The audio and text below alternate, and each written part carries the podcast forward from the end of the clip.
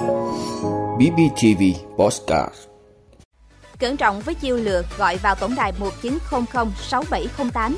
Bộ Y tế yêu cầu đặc biệt chú ý về hô hấp, tim mạch, sức khỏe tâm thần khi khám hậu Covid-19. Gần một nửa số ô tô chưa truyền dữ liệu hành trình.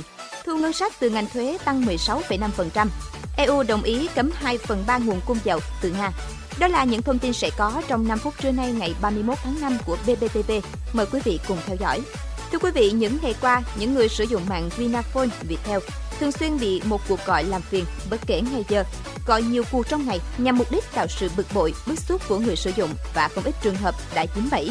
Chị Nguyễn Thị Hắc, một khách hàng của nhà mạng Vinaphone cho biết, do liên tục bị quấy rối, chị đã vào Google tìm kiếm số chăm sóc khách hàng của Vinaphone và hàng loạt kết quả đều cho số 1900 6708.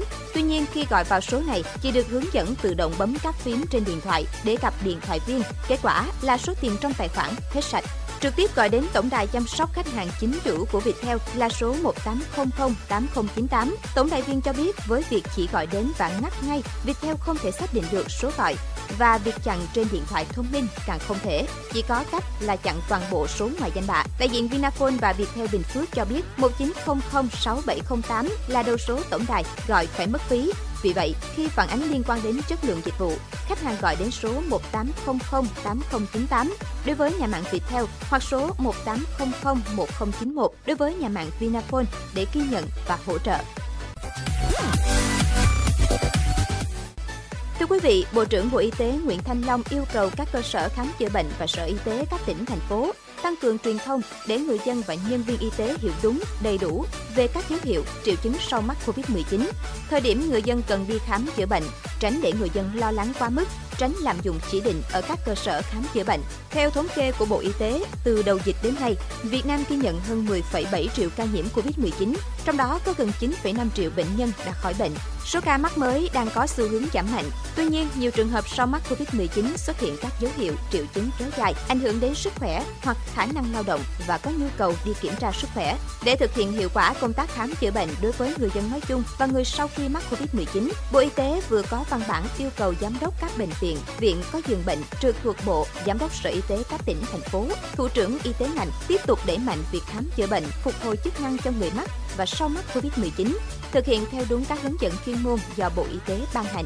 Trong đó thực hiện khám chữa bệnh thường quy và khám chữa bệnh phục hồi chức năng cho người có dấu hiệu, triệu chứng sau khi mắc Covid-19 theo phạm vi hoạt động chuyên môn của cơ sở, theo cách tiếp cận đa khoa, chuyên khoa khi người dân có các dấu hiệu, triệu chứng thuộc các chuyên khoa, đặc biệt chú ý về lĩnh vực hô hấp, tim mạch, sức khỏe tâm thần, phục hồi chức năng, đảm bảo các chỉ định phù hợp, tránh tình trạng lạm dụng chỉ định hoặc chỉ định không phù hợp, không cần thiết. Các cơ sở y tế, sở y tế các địa phương, y tế ngành phải tăng cường truyền thông, nâng cao nhận thức để người dân và nhân viên y tế hiểu đúng và đầy đủ về các dấu hiệu, triệu chứng sau mắc Covid-19.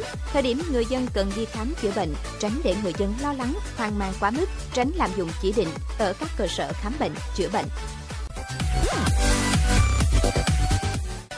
Quý vị, Tổng cục Đường bộ Việt Nam cho biết tỷ lệ truyền dữ liệu từ các đơn vị kinh doanh vận tải chỉ đạt khoảng 50 đến 55% tổng số phương tiện có trên hệ thống xử lý hình ảnh.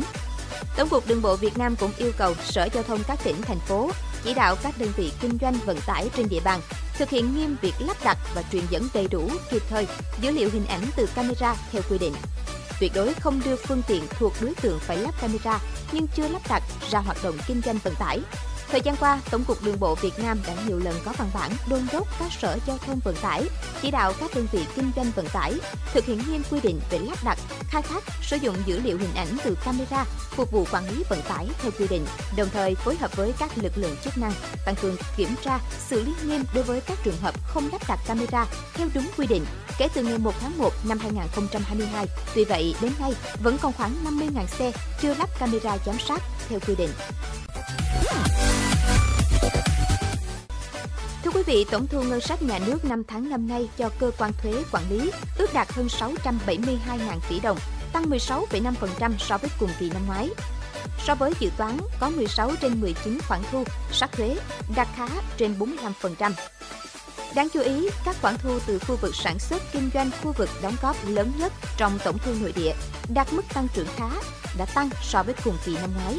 Tổng cục thuế cho biết kết quả trên là do kinh tế những tháng đầu năm tiếp tục duy trì tốc độ tăng trưởng khá, tình hình dịch bệnh trên cả nước tiếp tục được kiểm soát tốt, hoạt động sản xuất kinh doanh hồi phục. Bên cạnh các yếu tố khách quan tác động tích cực đến thu ngân sách, ngành thuế đã triển khai đồng bộ quản lý thuế thông qua thanh tra, kiểm tra và quản lý thu nợ và cưỡng chế nợ thuế. Thưa quý vị, lãnh đạo các nước thành viên Liên minh châu Âu đã đạt được thỏa hiệp để áp đặt lệnh cấm vận một phần đối với dầu mỏ của Nga. Sau thời gian tranh cãi nảy lửa, các nhà lãnh đạo EU đã thông qua lệnh cấm đối với hoạt động nhập khẩu dầu của Nga bằng đường biển, song lại trừ nguồn cung dầu từ đường ống.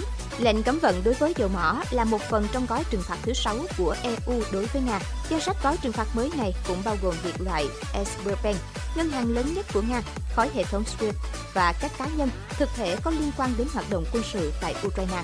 Lệnh cấm dầu với Nga ban đầu được Chủ tịch Ủy ban châu Âu Ursula von der Leyen công bố cách đây gần 4 tuần nhằm vào cả nhập khẩu dầu bằng đường biển và đường ống. Theo kế hoạch này, EU sẽ loại bỏ dần dầu Nga vào cuối năm nay. Tuy nhiên, ngay sau thông báo của Chủ tịch EC Ursula von der Leyen, một số quốc gia thành viên bao gồm Hungary, Slovakia, Cộng hòa Séc và Bulgaria đã đưa ra quan ngại và yêu cầu có các miễn trừ riêng cho những nước này để có thêm thời gian thích ứng và giảm bớt tác động kinh tế.